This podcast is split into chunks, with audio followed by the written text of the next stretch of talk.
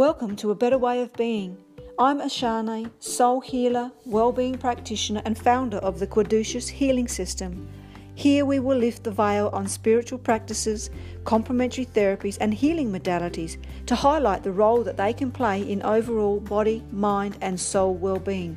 There will be awesome interviews and discussions with healers, complementary therapists and inspiring souls you will discover practices to explore and you'll be able to regularly enjoy guided meditations, sound journeys, and so much more. A better way of being will open up pathways for you to consider when exploring avenues to complete and whole health. A better way of being disclaimer the host and guest fully support and recommend the continued use of your medical professionals and let them know all that you are doing towards a better way of being for yourself.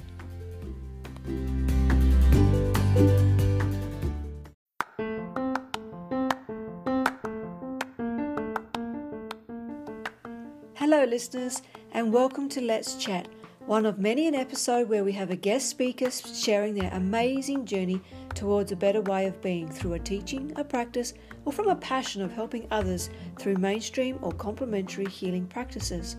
Today, we will be chatting with Stephen Altair, author and teacher of Light Body Awakening, including mindfulness and meditation. Stephen has been writing and teaching meditation techniques for over 30 years. Stephen has co founded three educational institutions and a health and lifestyle television channel. He has published 10 books, including a bestseller, and composed three music albums, including a single which he has presented to Nelson Mandela on his inauguration. Stephen shares teachings, activations, and transmissions from the light of awareness at the heart and light body awakening based on subtle energy meditation. Other courses that Stephen offers include Astrology for Awakening and Dream Yourself into Awakening, both which sound amazing and a true journey to be taken on. And there is an awesome offering on one of Stephen's websites of a free 30 day challenge to awaken into presence, which is an offering of three minute awake awareness challenges every day. Stephen is also involved with the Raising Our Vibration community with the intention of assisting us to move into and elevate our inner state to a collective consciousness. Well, listeners, I am truly keen to hear more all about this, so let's join the conversation here. Let's chat with Stephen Altair.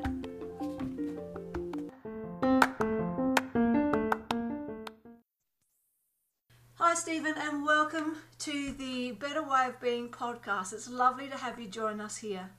Mm, thank you, Sharon, and and love and blessings to everybody that's listening. Because I, I mean, it's a joy already. We've been discussing lots of things prior to this beginning, and so I'm incredibly grateful for the opportunity. So, thank you to you, and thank you to all the many people that might be listening, and the the love and the the compassion and the understanding that we can bring to this world at this particular time, right? Because there's a lot of, as we were mentioning, there's a lot of anxiety and concern about many different areas of, you know, health, well-being, the environment, the, the spiritual well-being of our children, of ourselves. So I think all of that's very present in the in this conversation we're about to have.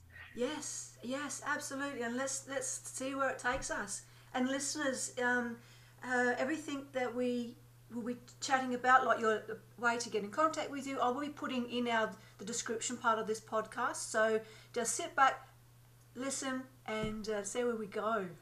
oh, exciting! I'm excited, and I hope everybody listening is excited. I've I've done a done a lot of you know interviews for TV, radio, all kinds of formats and i think the wonder of it is always the mystery of it right that you Absolutely. there's a sacredness and a wonder about any connection like this with you, Sharon. And, and it's not only us, right? We're connecting with everybody that's listening. So there's a real sacredness in that interconnectedness and relating. Yes. So I love that. Yes. And Stephen, I don't know about you, but I always find that is don't plan because it's going to go exactly where it needs to go. Conversation exactly. does, doesn't that's, it? that's that's my that's exactly my forte is the, the unplanned adventure of, yes. of life yeah. Oh, I, I, so I do have a script, and, not, and listeners would know that, but you know, we'll see where it goes. I can't wait. Yeah, no, yeah. I can't wait. Um, and before we do actually move into talking about everything that you do and your practices, I would really like to um, take you back to where it all started. I can remember reading uh, a short little extract about you, uh, where you said that you dreamed as a young, young one, young young lad, uh, you dreamed of being a monk, and that in itself led you to a huge awakening in self awareness and all things, all spiritual paths. Where did is there was there a moment, a defined moment um, that all this what what's led you to be doing what you're doing now? Right. Yeah, yes. Well, I think it actually began before I was born because in my pre in my previous life, I died in 1959 as a uh, as a monk in, in, the service of the Dalai Lama, actually in a um, in a monastery in Tibet, and I so I had this recall right through my early years. So when I was born, I my um, caregiver was a Mother Superior, Mother uh, or Reverend Mother Kathleen Ad- Adamson in the Carmelite Order.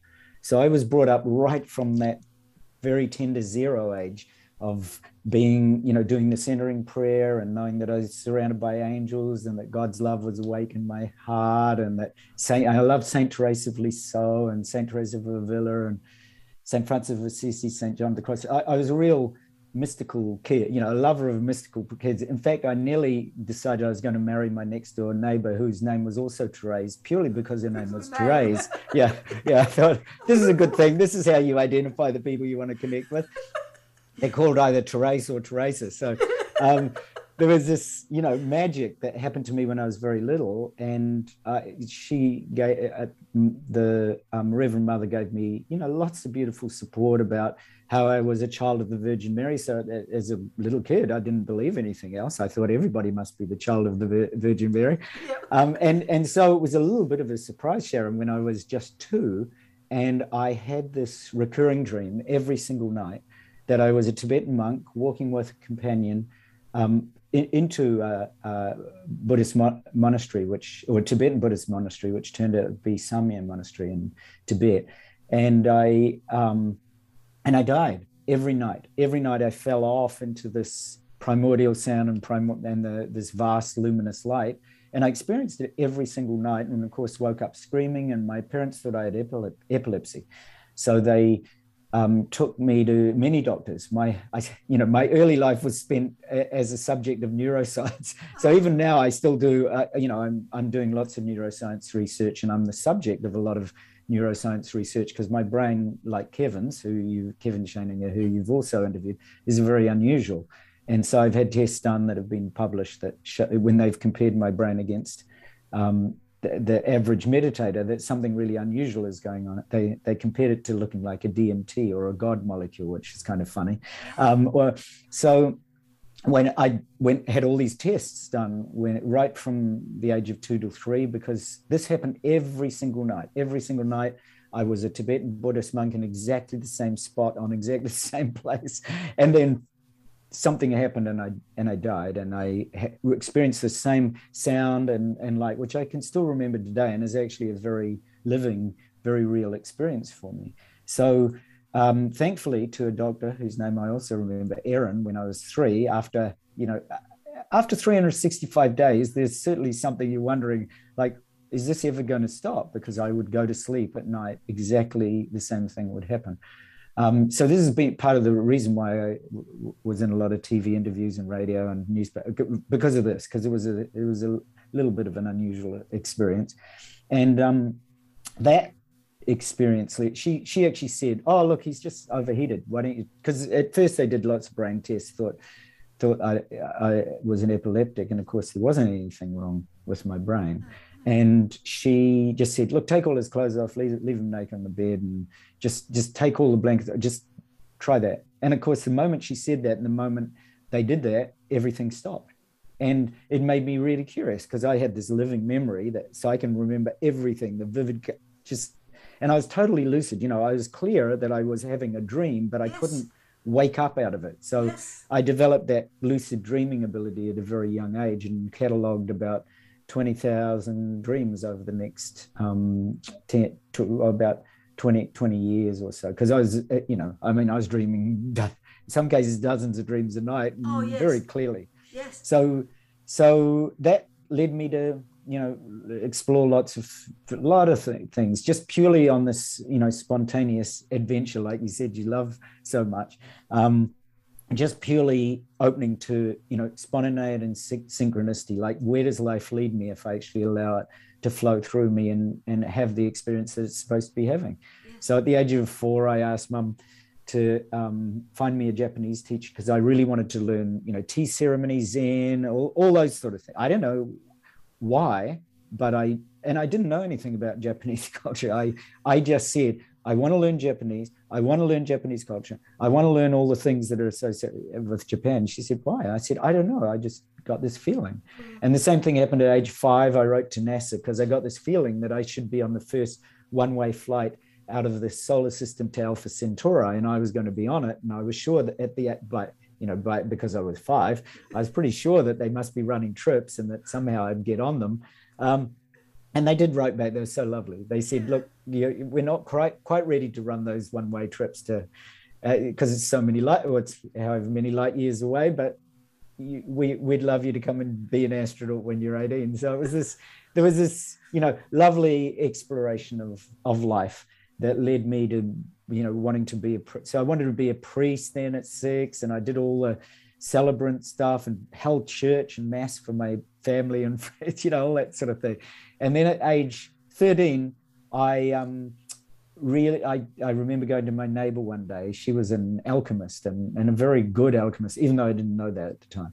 And um, it was it was lucky I lived to live next to her. On, on the left hand side of my house lived next to her, an alchemist. Um, in the next house were two Sai Baba devotees, two sisters who had vibhuti and all sorts of miracles coming oh, out of oh, statues. You in call that houses. lucky? Oh, that uh, was meant to be. it was definitely meant to be. And then on the other side, I had a magician, you know, a very good, a very talented um, music. And then just around the corner, I had actually, without me knowing, a world famous astrologer who saw. So I had all these, you know, you had your openings. Network. Had the network all sorted out. There was there's a good reason for me being in the right place at the right time. So my next door neighbor said to me, because I went across in tears and I said, Look, there's magic. There's magic everywhere. And I said, I want to know how to access, and I don't know why I'm here, but I think you're the person.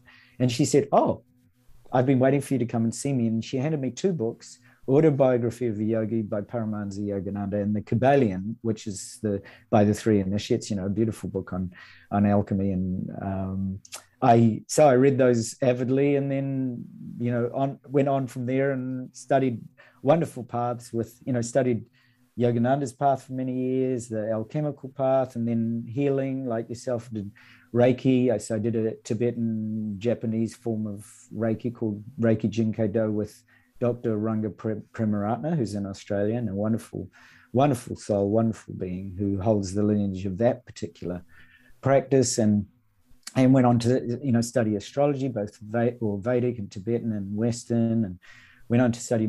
Of course, I'd been doing meditation for many, many years. So I studied under Yogananda and then under uh, his two communities, both Self Realization Fellowship and Ananda Community, and then studied with the Dalai Lama. So I met him when personally when I was quite young. I was running a company in my early 20s and I said to the directors, "Let's sponsor the Dalai Lama." I don't know why, but I got to do it. well, I, I didn't. Know. I didn't know why.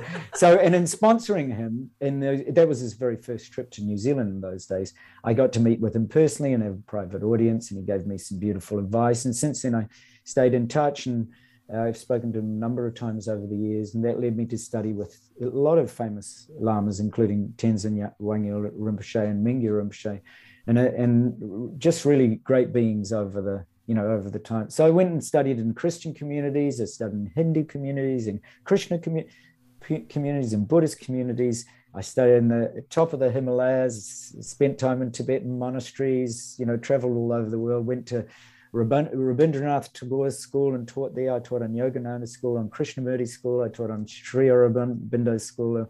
All, Also, I taught on the, the um, Steiner schools and Montessori schools. So I've sort of had a lot of uh, explorative ex- moments just purely from allowing the world to unfold with all its beautiful blessings like a prayer. right? Because yes. really, our, our life can literally be like a prayer when we allow it. Yes, yes, yes. And as we were saying um, earlier, you had that support around you at such a young age. You could have definitely gone down that um, medical mainstream. Oh, there's something wrong, lock you up. But no, um, the unfolding, the dream state is so underestimated, un, un, untapped into. Totally. Uh, yeah, I, I have those types of powerful dreams as well, where it's you like you're, you're locked in a dream, in a dream, witnessing a dream, and then you make yourself come out of it, or you have to do a bit of interplay to to unlock it or change it or whatever. Um, depends on what's happening when you're in it. I, and sometimes, of course, like you would have been as a young kid, experiencing that same dream cycle, waking up exhausted. Yeah, um, exactly. Yeah, I've, I've had those dreams where, and um, I'm in the military, um, or I'm a, or a secret service or something like that, and I get shot, and I wake up feeling yeah, you, you know, actually feel like you can. You put your head against. You go, oh. Yes, you, you, know, you, oh, you know where you've been shot, and yeah, for the rest of the day you're carrying a, the wounds of that that memory. Totally. Yes. It shows how potent the the real power of both sub subconscious, conscious, and superconscious. You know, and a little bit like we were talking in the uh, beginning about the koshas and the the the power of the you know different bodies the different energetic bodies and the fact that we do have subtle energy bodies and we do have sheaths that, that connecting right to the steep spiritual core that where we can open up to subtle you know etheric bodies and really connect that, that, that the astral the physical astral and causal bodies mm-hmm. are real can have a interplay once we understand how to work with them. It's it's such a potent you know power that it that can come into our life when we really you know when we're really open to it. Yes and also the um, the past life memories or um, as much as you can the interplay of perhaps the more draining parts of past lives but you can also draw upon the the goodness the the wisdom or the knowledge that you attained in a past life you can bring it through to help you in this life.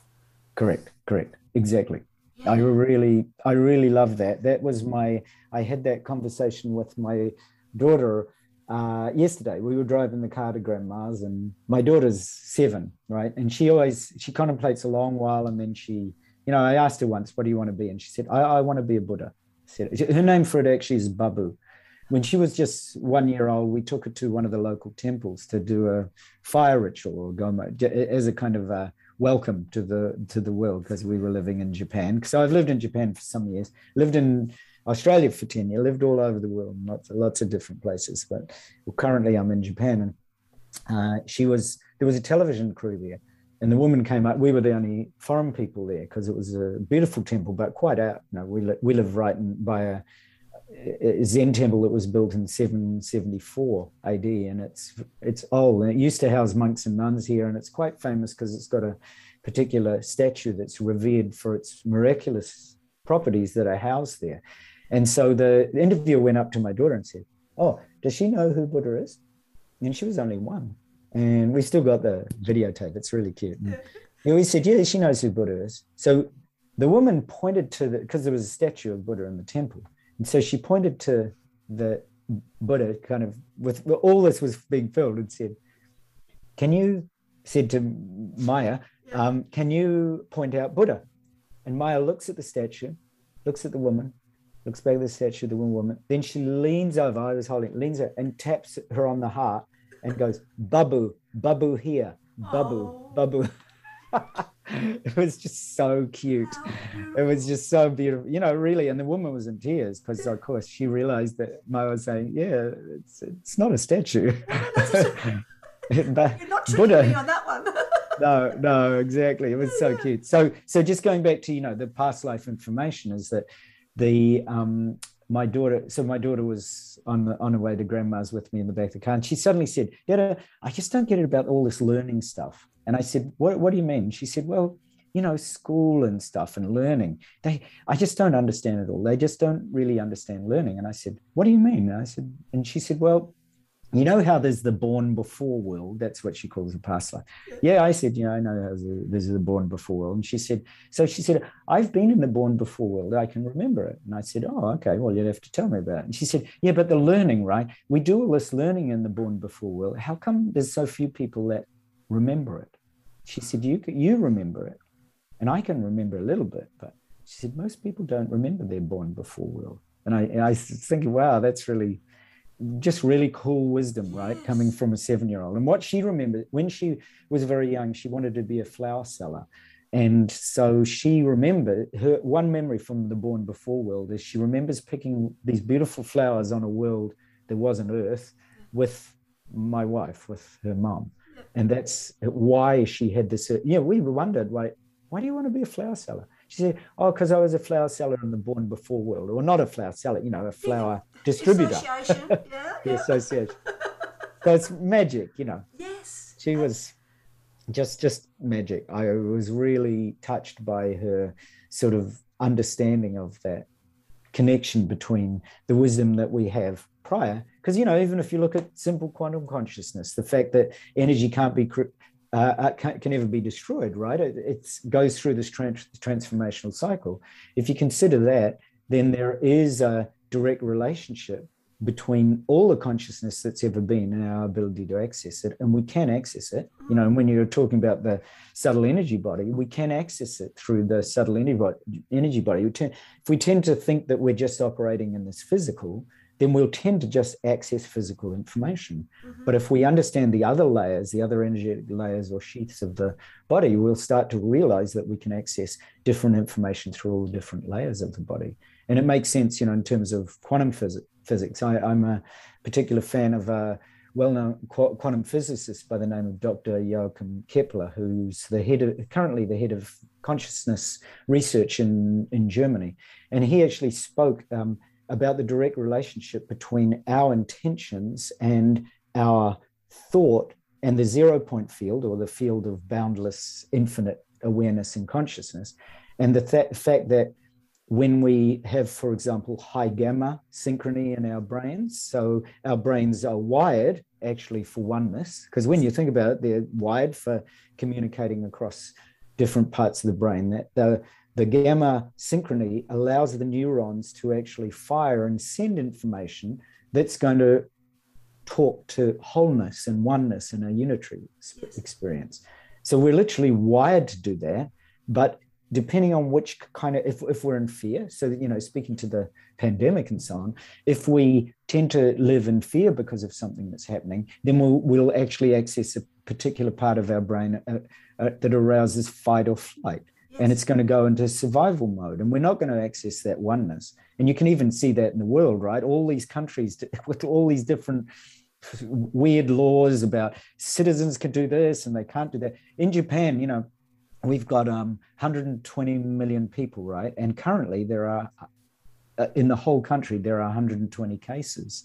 And in uh, tokyo we've with 14 million people so i live on the outskirts of it there are um, there were 21 cases yesterday. Now, this is partly because I, I think like there are no law. If, if you get vaccinated, you get vaccinated. If you don't, you don't. There's only uh, currently in Japan, 75% have been vaccinated as of yesterday. That means 25% of 120 million is quite a big potential to have a lot of cases, right? Yes. But there's 120 in the whole country. And that is simply because this level of courtesy and kindness, and also wearing masks, and just uh, maintaining an appropriate degree of courtesy and care means that you know the government would never legislate saying mandated this and you you can't do your job unless you've I mean all of that sort of thing is is like clearly if the statistics were right then Japan should uh, with 75% and not mandating any of this it should be somehow having huge number of cases. But I talk to my friends in Australia or New Zealand or um, uh, in the States or in Europe, you know, and you look at the cases rising, so you think, hang on a second, these stats don't add up. Some the governments are not acting in oneness. They clearly aren't. They're acting in all. They're they're acting from that you know, fight, flight, fear yes, mentality. And guess what? That lowers the immune system. It doesn't Exactly. bolster it. That's exactly right. We're talking about this consciousness, but and um, that we are a being of, but we are living in a physical body which has. Um, we've had to adapt into the physical body with the, the nervous system, the uh, all the chemicals that are produced, the hormones that are produced, and the fear element is creating what it's supposed to within the physical body is all the adrenaline and all that stuff that is counterproductive to the immune system. Um, Right. So yeah, It- step into that positive way of living in the oneness Totally. of everything. It's gone. You know, Totally. we, we've got the we we've taken back and given the physical form the endorphins and the, the the way and the strength and the ability to heal itself. Exactly. To stay strong. Exactly. 100%. 100% agree with you. And, you know, I, so I'm really, at this moment, I'm pretty happy to be living in Japan because Japan as a whole is showing, look, that's possible. I have not heard one word of criticism from any friend. They, they have, if you're vaccinated, it's great. If you're not vaccinated, it's great. Everything's cool. And nobody's putting any pressure on anybody. The company said, you know, look, you've got to maintain distance anyway when you come in and just if you're vaccinated that's fine. If you're not vaccinated be careful. That's cool. Everybody's okay. Let's all look after each other. Let's be kind and careful and compassionate and loving as as the number one thing right? What you do after that that's your choice. And then maybe it's important that you let us know but we're certainly not going to discriminate or c- create any kind of separation or fear am- amongst people because of that. And we're certainly not going to be paying people to get vaccinated and not paying them to be not vaccinated. And as a good friend of mine in Sydney said, you know, he's been, he's such a dear soul and he, he actually runs some um, big conferences. He- He's a magic, magic, magic man. And he's not vaccinated. And he's, you know, currently he's not allowed to go out because he's not vaccinated, whereas the vaccinated people are allowed to travel. And the he's well. So here's the irony, right? He's well, he's not vaccinated, he's making choice, but he's also being discriminated against by people who feel that he's not doing his part for society. Now, the, this, if that was true, then as I say, you know, if you look at Japan, then then something should be happening differently here that, that's not happening. There is not the surge in case. The surge in cases in Japan happened over the Olympics. So I'm just totally into love and kindness and equanimity and compassion and joy. That is where the immune system thrives. You know, those basically, you know, metta, loving kindness, and karuna or compassion, or mudita or intrinsic joy, and the power of upekkha or equanimity. Like if you really actually made those the the entry points of your day, I, I think the first moment we get up in our day and the last moment when we go to sleep are so crucial. So if you really made that the beginning moment of your day when you wake up and it's an awe-inspiring, fresh and wonderfully brand new day, Yes, new and you're day. going to bring you're going to bring this gorgeous quality of, of loving kindness to every single being, no matter what. And then something different would start to happen. You would you would naturally be allowed to make a choice about what you do, and you do it with full information, and you do it with wisdom, and you do it with understanding, and there would be just a whole different way of sharing and communicating, and and uh, especially at the top, so that for our leaders, they would be acting from that. Love and compassion. uh, Certainly does not separate in the way that it's been doing around the world. Love and compassion is really inclusive. It's about oneness.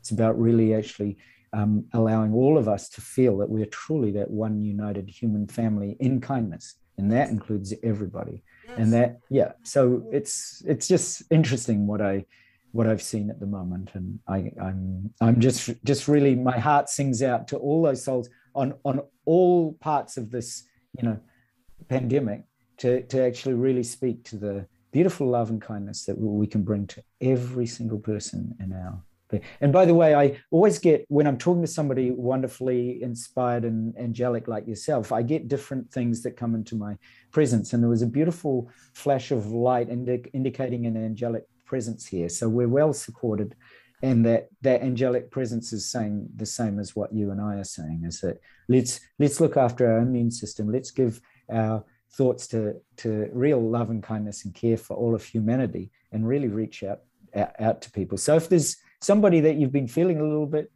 disconnected with here's a good time to bring awareness to that disconnection actually see if even if you do it at a distance to see if you can bring love and kindness and compassion yes. to that and, and to think when you step into that awareness or you come into conscious awareness that oh you, you you all of a sudden you feel like you're on that conveyor belt of oh, fear and let's talk about your subtle energy meditation because that could be something like a tool that we can share with we, through what you share uh, with listeners now as to how to step back into that mindfulness how to take a step out of being in that hurricane that's surrounding the earth if you like um, to come back to the, the bliss center to take back the control or the power of self to then embrace the kindness,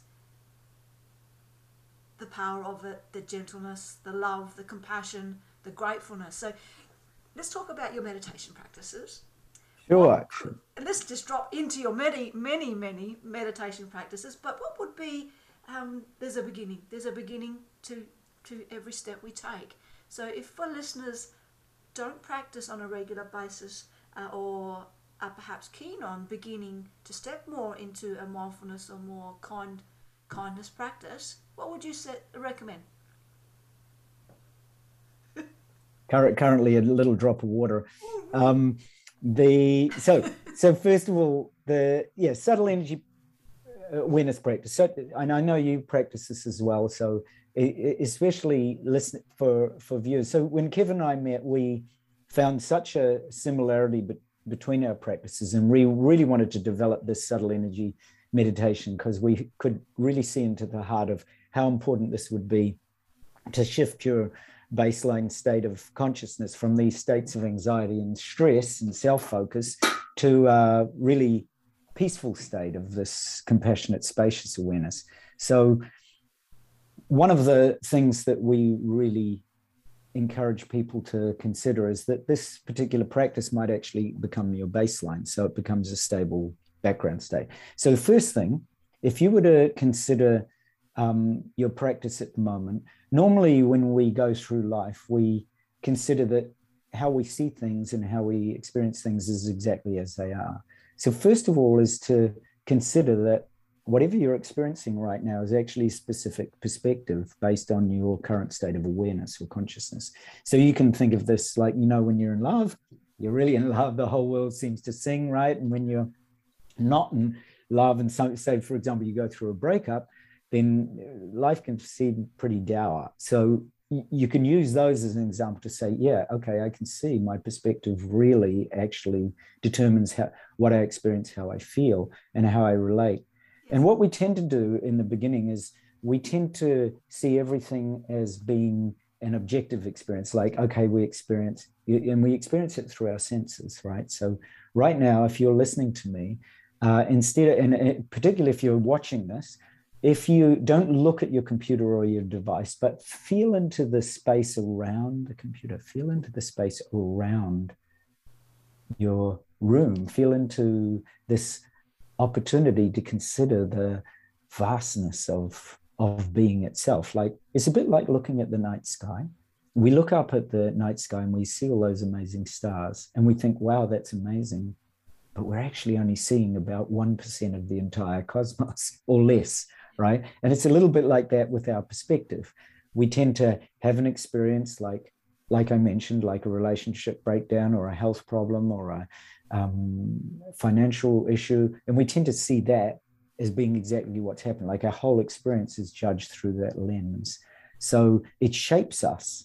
And instead of us opening to this incredible opportunity for awareness to be present to the immensity of the cosmos. So if you just let your awareness rest for a moment on the space around you, you're aware that there's even space in your room, right? And when you project that awareness past your walls in your room, consider that you're now connecting to the space around your house and around your room and out into the sky. And then consider the awareness that goes beyond the boundaries of our earth, right? And out into the cosmos itself. So you're aware even now. You've been told about it. You might not have directly experienced it, but you're aware now as your awareness goes out. You can hear sounds beyond your room. You can hear sounds out. So there is an extent to which our senses actually then determine what we feel in the experience. But you know, as I know, that out beyond the boundaries of Earth there is a space and that there is a galaxy that goes on, and then there are infinite number of galaxies. So you start to become aware of this vastness of your awareness. So the the first part is to become really deeply aware of this vast awareness that is present, that is not tied into your senses, but can actually potentially go beyond them. And then you start to look at okay, how do I get to know this?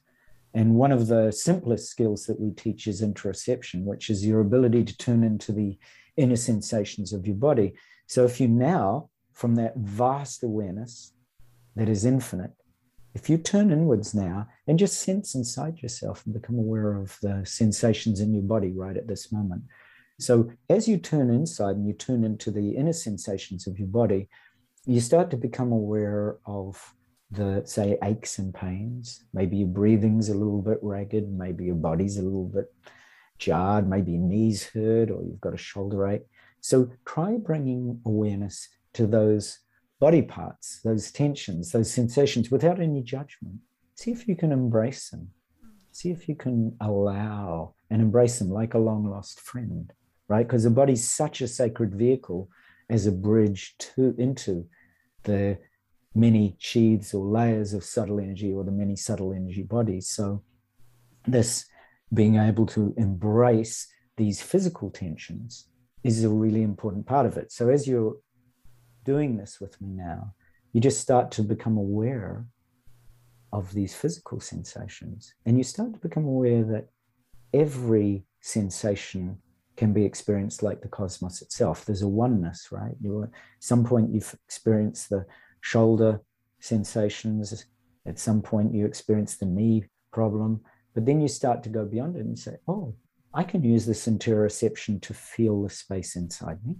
I can also use this interoception to feel the space around me. Like I'm not actually separate from everything. I, have perceived it perhaps, but now I'm starting to be, become aware through interoception that I can be fully present with whatever it is, even an ache or a pain or a tension or a fear.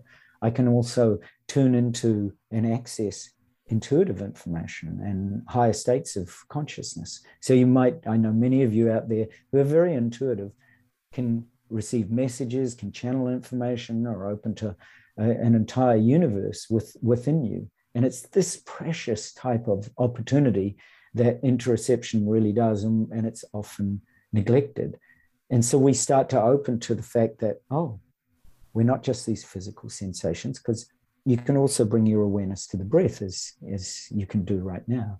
And you can be aware of the breath all the way on the inhale till you pause, and all the way on the exhale until you pause. And then you can be aware, oh, I have this relationship with the breath too. And there's a sense of which you can bring your awareness to the breath, and you can learn something about the quality of the breath. If your breathing is a little ragged or not quite even, then try doing this. Try breathing in, long inhalation, maybe six counts two, three, four, five, six, and then long exhalation. Maybe make it even longer exhalation to a count of eight two, three, four, five, six, seven, eight. So you start to actually tune into the power of the parasympathetic nervous system, this long exhalation allows you, you're breathing in again. You're really tuning into the power of simply this by turning your awareness to the breath and observing how the breath is behaving and developing a sense of welcoming and friendliness and love towards the breath itself. And by creating this long exhalation, you can actually do different things with your body. So I'm sure you're starting to feel now that you're coming right down and you bec- become to, or you come to drop into the next important skill, which is mindfulness. Because what you're starting to do now is you're paying attention on purpose in this present moment without, without any judgment whatsoever.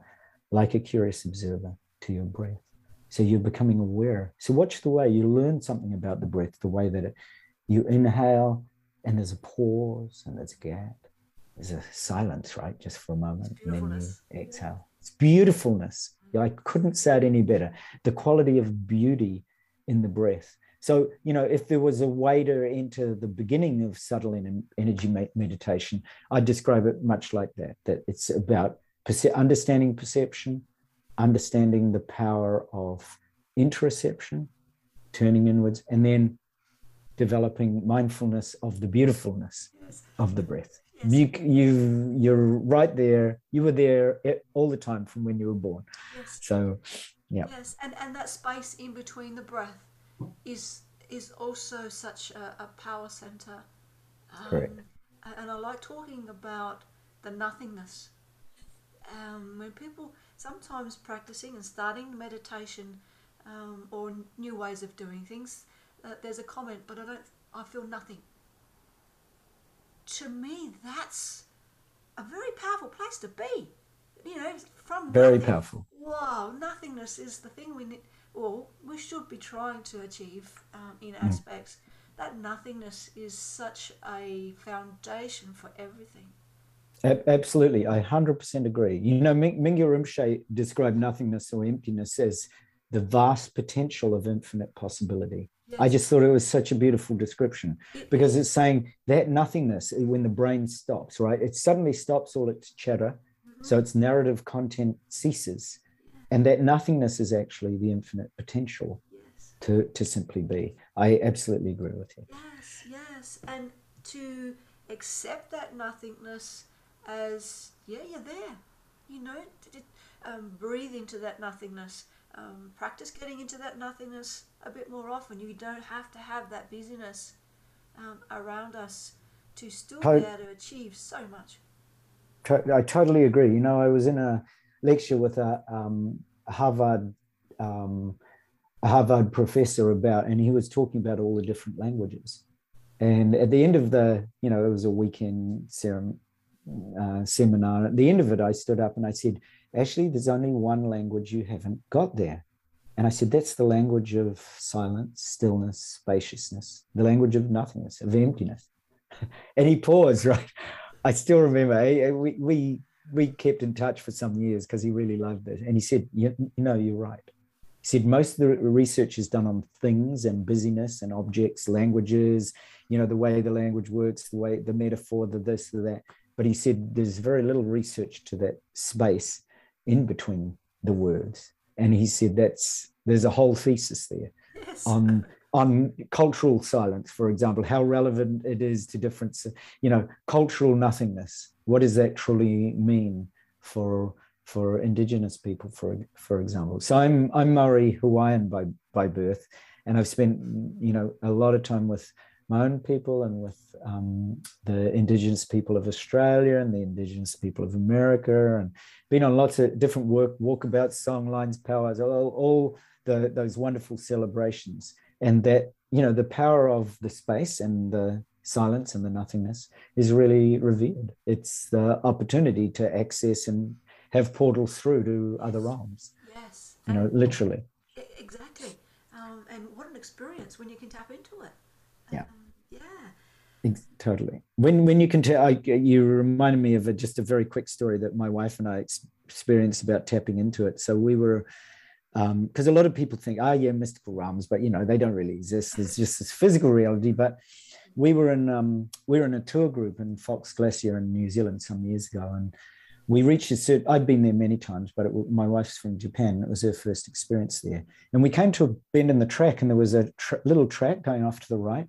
And I said to the tour group leader, I said, well, you know, I've been here quite a number of times. I've never noticed this track. And he said, Yeah, okay, we'll go on. We'll meet you in a minute. So I took my wife and we just went off. Nobody else came with us, just the two of us. And we got to what looked like a sheer, impassable group of trees. But when we pushed through, we came out the other side in this most extraordinary. Now, this is this is Fox Glacier, which has just a glacier and a whole lot of dirt, right?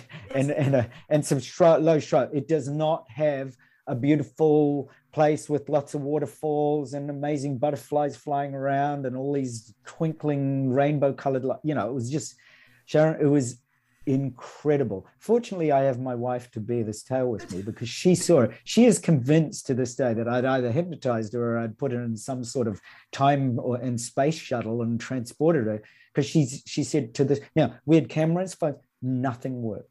Nothing. There was no you know the, the, the power there was no power.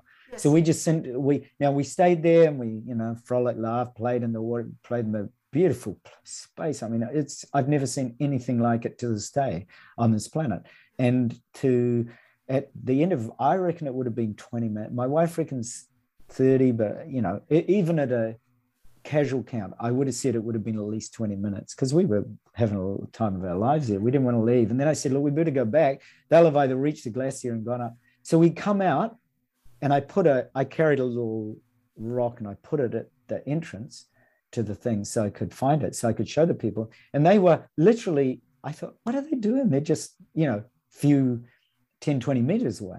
I said, hey, hey, what you, and they said, oh, great, you know, how, are you guys okay? And we said, yeah, yeah, but we thought you'd worry about us. We were gone for like 20 30 minutes. And then he said, he said, no, no, you've only been gone a, you know, matter of 30 seconds. And we looked at our watch and sure enough, it was exactly the same time. It hadn't, hadn't shifted in time. And they, you know, they said, oh, we just thought, you know, it was like young love or something like that. yep. But um, there you go. It was like, and and to this day, it was just one of those fabulous experiences in life where uh, you know that time and space altered and there was a, a, different dimension we passed through and we both experienced it and yeah to this and we went back we took the group back actually to find the stone there was no path so because we left the rock there in the path yes. and we went up to the group and then said oh look we want you to see it and they said we'll we'll look on our return because i said look see that bend there so we went back to the bend no path nothing wow. not even the rock so it was um that was that was very that was for you. Isn't it awesome when you, you you get an opportunity to go off path? I mean, to- I, totally. Uh, yeah, totally, totally. Many many it's, moons ago, I used to get so frustrated at getting lost whenever I travelled anywhere. But that that's well and truly in the in the past now. I love getting lost because generally you find something that you just wouldn't if you stayed on path. You know. No, it, totally. I totally agree with you. totally, totally. If you stay on the path too long, you find the path, right? Oh, but yeah, or you get shipped, or you get kicked off and put onto a new you, one. you get. I I absolutely agree. That it's magic. That is truly and life's magic. magic when we are like like what you do, open to the um, full consciousness uh, of bounty uh, of yep. opportunities that are out there. Totally, totally. Yes. I totally agree. Yes. Totally. Oh, that's wonderful. Yes. Wondrous. so now, I mentioned in the intro, because uh, I've been researching a bit on your website, and uh, I'm really keen to uh, get listeners searching you out and having a look at what you offer. Um, you met, I mentioned there's you have a, a 30 day challenge yes. of awakening into presence. Yeah. Yes. Could you share with listeners a bit about that and how to access it? Sure, sure. So if if you go to altairlove.com it's very easy to find. Uh, altairlove.com. And you will find when you go to the website, you can click on a series of meditations called Awaken to Presence. Now, what these are, they more or less take you through a very simple process of waking up. It's called 30 Day Challenge to Awaken. It actually literally means to awaken. You wake up to doing these practices every morning. And I've had so many testimonies from people who've said that it's just sort of blown their reality because they've woken up into a different space and time and realization every single morning. So it begins with the body. So it's really simple, gets you into the body first, then a bit like what I did with you before, gets you into the body, into the body sensations, and then into the breath. And then it starts to help you to awaken to vision. So you stay in awareness while you look at objects, and then you stay in awareness while you hear things, and then you awaken to awareness through your feelings, and then you let thoughts come and you're still aware. So, one of the key things is just developing the sense of awareness. So, when a thought comes, you're instantly aware when the thought. So, if I ask you now, for example, to be aware of um, and a simple interaction you had today with a friend or with a, a child or a pet or somebody you love or so positive interaction, you can tend to bring that thought up.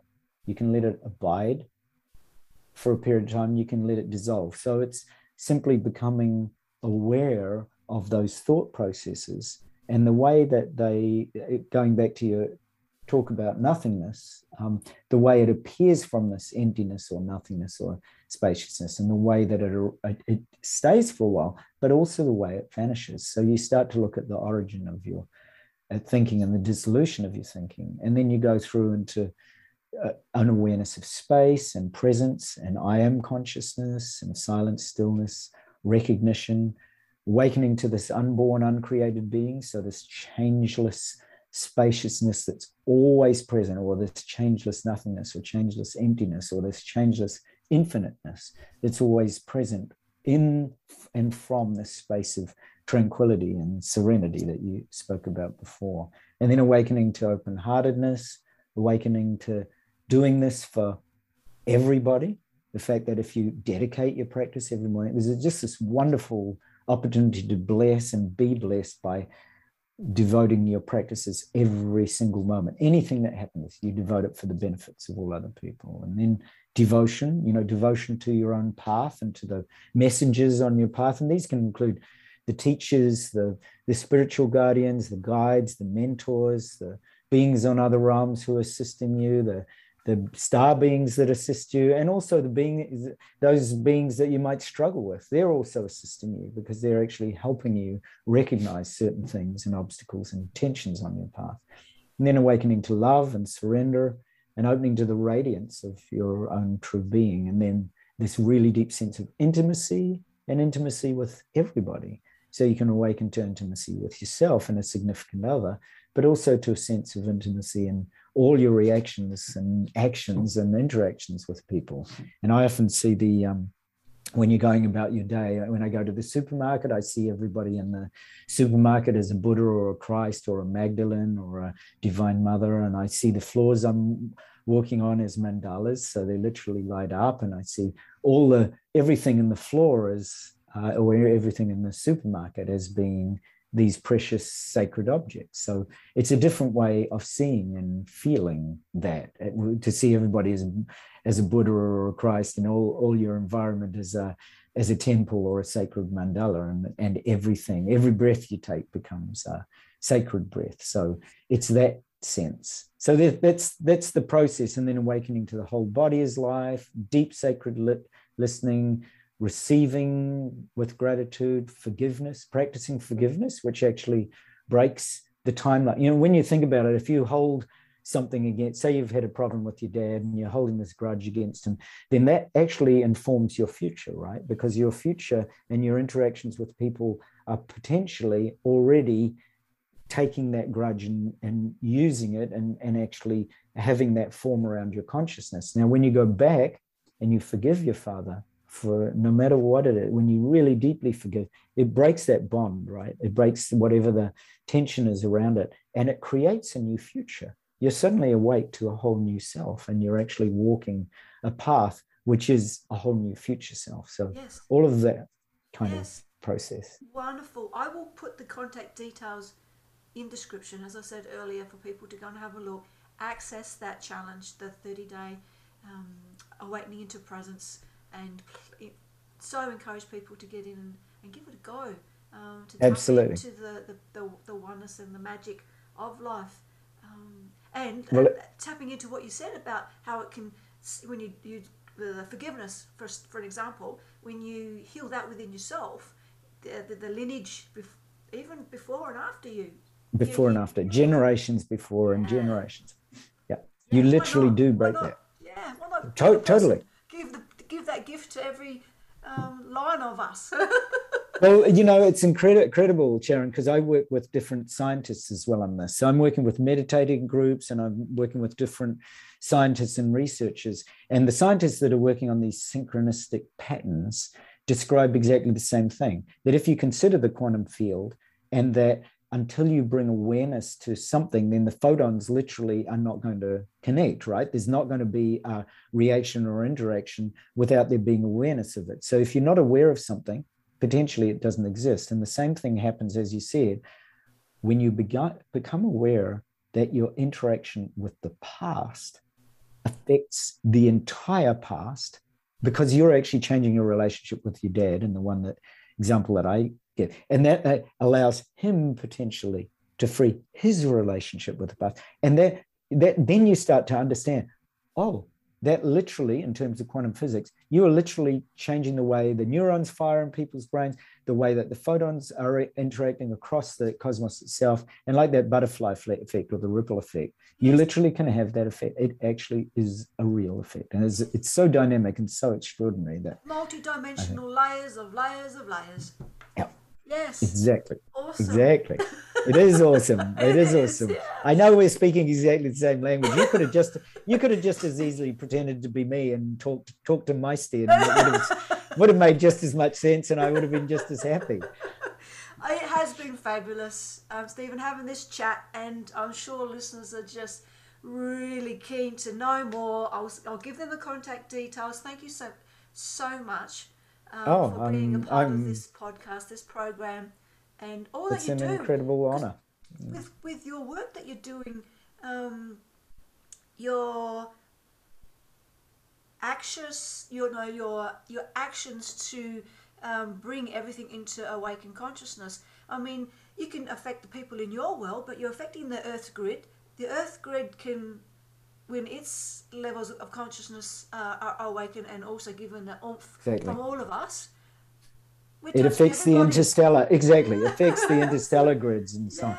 Do you know do you know just on on that note so if, if people do want to find me they can also go obviously to kevin my site raisingourvibration.net and also there's another site um, the conscious accelerator and the wisdom path so they can find the wisdom path on the altairlove.com and we're actually working with researchers and scientists to make conscious teams and conscious groups and conscious communities a reality. So we're doing this in a venture with Venture Crowd Australia. So this is actually a large group of uh, Australian entrepreneurs, investors, and scientists and researchers and meditators that are part of this shift towards real conscious connection. So bringing into, uh, you know, pausing first of all and saying, let's get aware, and then bringing awareness in through uh, various modalities, and then connecting.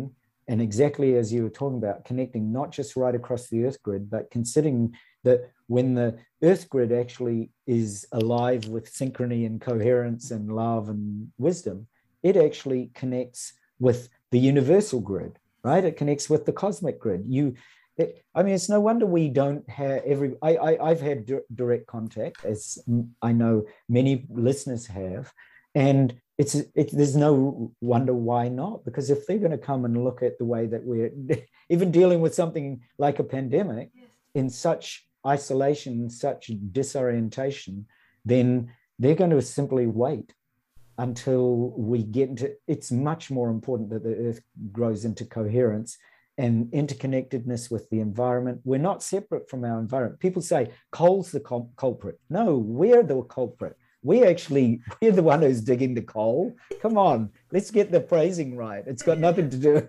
it's it's us right? And it's the same with the synchrony and coherence and unity and consciousness on this planet I, people don't seem to realize if if we get this planet into consciousness which is everybody's job or everybody's responsibility then we're going to actually come into coherence with the entire cosmos yes. all the connections that we you know many of us already know that are present they will become apparent. They'll be right here already. It would be, it would happen in the click of a finger because you just, you'd create, it's just like the brains firing. When you're, you know, the tests they've done on me, they get, they that show these in very high gamma states, get, then you think of that on the planet Earth. We're all awake. The whole Earth is firing in synchrony and happiness and joy. Think what that does to our solar system, to the planets, to the to the alignment and energy in the entire universe. It's just it's just so clear and obvious, but it'll be so wondrous to people. They say, "Why didn't we think of that before?" Well, of course, many many of us, like you, me, and many of our listeners, we're already thinking that way. We're already thinking, "No, okay, we try to, it's not about going back to normal after the pandemic. The pandemic is waking us up to the incredible opportunity to retreat, to come into consciousness and awareness, to wake into raising our vibration. There's such a unique opportunity to be alive and awake right now. Right, right? now, and there's no mistake about it. It's time. Um, yeah. It's time to, to, awaken to a better way of being um, for everybody. Yeah, absolutely. Yeah. So yeah, again, thank you so much. Um, I do look forward to seeing where you go next, and I wish you well with all the adventures um, that you're, you're, having, whether it's off a path that only you get to see. Um, share it with us. sure, sure. Well, well, do you know it's funny? Just before, just before this, I was in a talk with a good friend of mine from Heart Mind Alchemy that we run, Holly, Holly Erin Copeland. We were talking about the mystical, sacred, mystical brain, the sacred heart. So there you go. I think all human beings we've got access to this yes. so let's let's find out let's share and and open to the incredibly miraculous opportunities in this precious human lifetime yes. so it's really awaiting every one of us you every single person who's listening is a is a is living a miraculous precious lifetime yes well spoken that's a wonderful way of putting it yeah thank you so much again all right Blessings Much you. love. Yes. Much love and blessings. Love and what an incredible uh, opportunity this is, really, to sit in this serenity and tranquility with you and talk about such beautiful things. So thank you. Thank you. Excellent.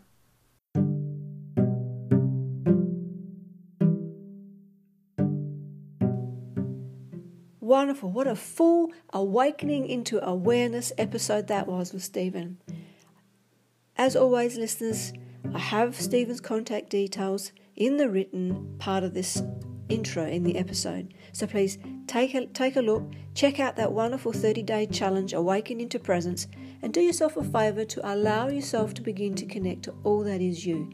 Become more open to the, the oneness of everything that is in and around you. And until next time, listeners, soul blessings.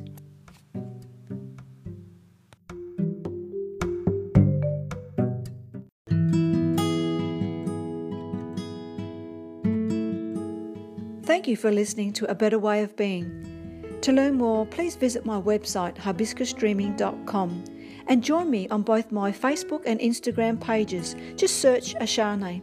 I would love to see you in my community of well-being and together we can celebrate the soul, celebrate life and your important role here on the earth plane.